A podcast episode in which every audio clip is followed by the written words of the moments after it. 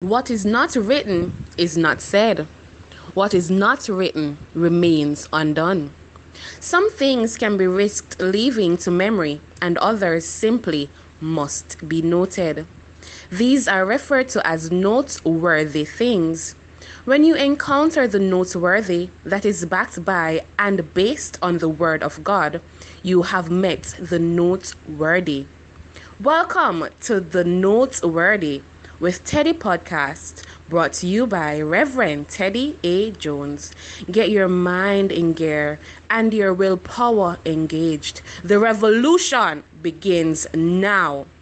Here is today's episode. I greet you with love in my heart. Thanks be unto God for the opportunity to share this space and time with you once more.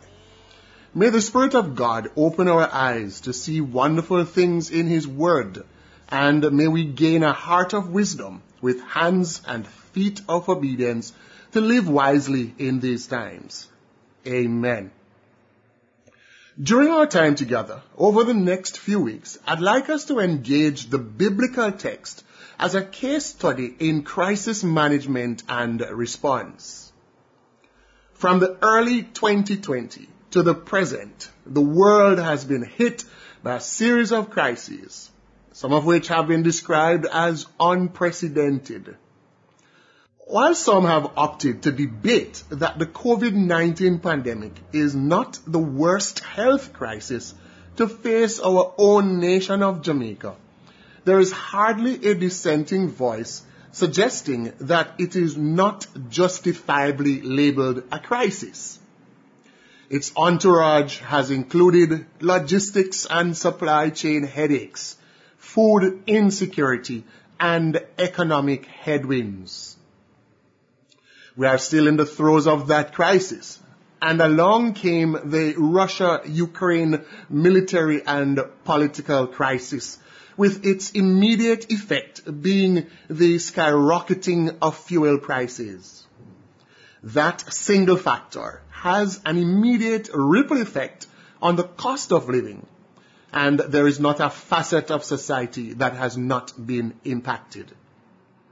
The interest rate policy staff at the Bank of Jamaica have been kept busy as the inflation rate makes a steady climb as if being lured by the Blue Mountain Peak. We feel it at the gas station, at the supermarket, at the markets, at the seaside when buying fish, and even at the roadside vendor when buying a bottle of water while in traffic. Any hopes that some may have harbored that the pandemic may have tempered the callousness of the criminals among us has vanished like the morning mist at sunrise. Crime and violence continued at pace throughout, causing many to remark that not even COVID could have stopped the gunmen. Their terror has been unleashed on children, pregnant women, the elderly, the worshipping, the partying, the security officers. There is enough around us and in the news to make us want to retreat to the hills or perhaps remain locked in an underground bunker. Those options, though, are not readily available. So face the crises we must. As I read through the Bible, it has struck me many times how transparent and authentic it is. The Bible presents us with the real and raw stories of the lived experience of persons just like us. Yes, people with blood in their veins just like us. People with tears and smiles, pain and grief, sweat and tiredness just like us. The writer James in particular made sure to point that out in the fifth chapter. And he said, Elijah was a man just like us. And he prayed that there would be no rain. A man just like us. So in setting the foundation for our series, allow me to make some broad observations on how we can position ourselves to deal with crises using the biblical template. The first is that we should shift our perspective. That is, how we view or think of crisis. You know, often our default position is to see crisis from a fatalistic mindset. The counter option is to think of every crisis as an opportunity to experience God's intervention and an opportunity to reinvent ourselves along the lines of that which truly matters. Pride and self-sufficiency, for example, are tested and found lacking, insufficient in times of crisis. The SARS-CoV-2 virus that causes COVID-19 brought us to the harsh reality that we are not as much in control as we like to think. It caused us to pause and re-evaluate our priorities and our values. In our present state of crises and troubling realities, I want to suggest to us that we take some time out and harness the opportunity before us to slow down and look inwardly.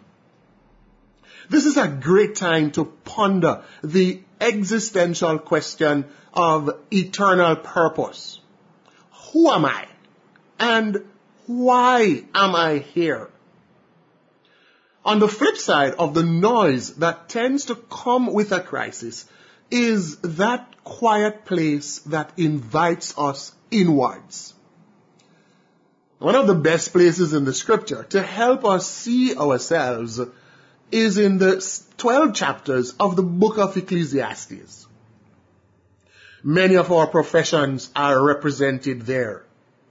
Our educational and entrepreneurial pursuits are represented there.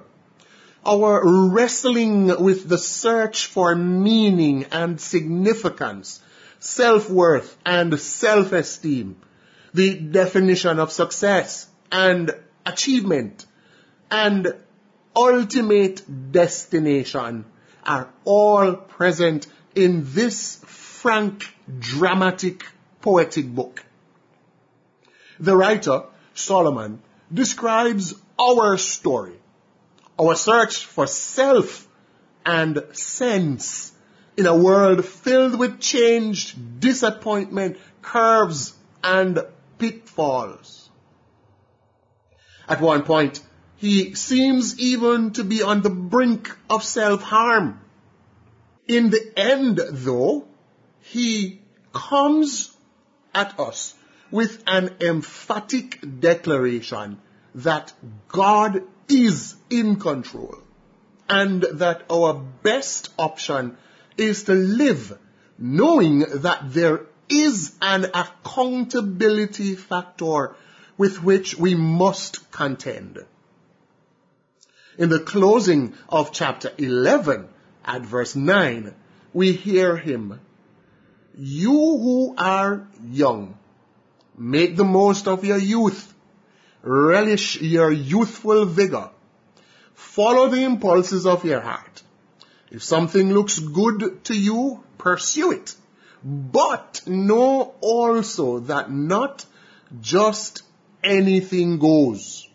You have to answer to God for every last bit of it. This is the pivot from which we then hear the wise counsel worth deep pondering and action altering decision. Honor and enjoy your creator while you're still young. That is at the opening of chapter 12. Honor and enjoy your creator while you're still young. And then as he closes the book and closes chapter 12. He says, the last and final word is this. Fear God. Do what he tells you. Will you? Will you? Thank you for listening to this episode of my podcast, Noteworthy with Teddy. This is Reverend Teddy A. Jones. You think about it? Let's talk about it. I look forward to your questions and comments. Use the social media links provided here to connect with me. If it's noteworthy, then others need to hear. Thanks for sharing the podcast with your friends and family. See you on the next episode. DV.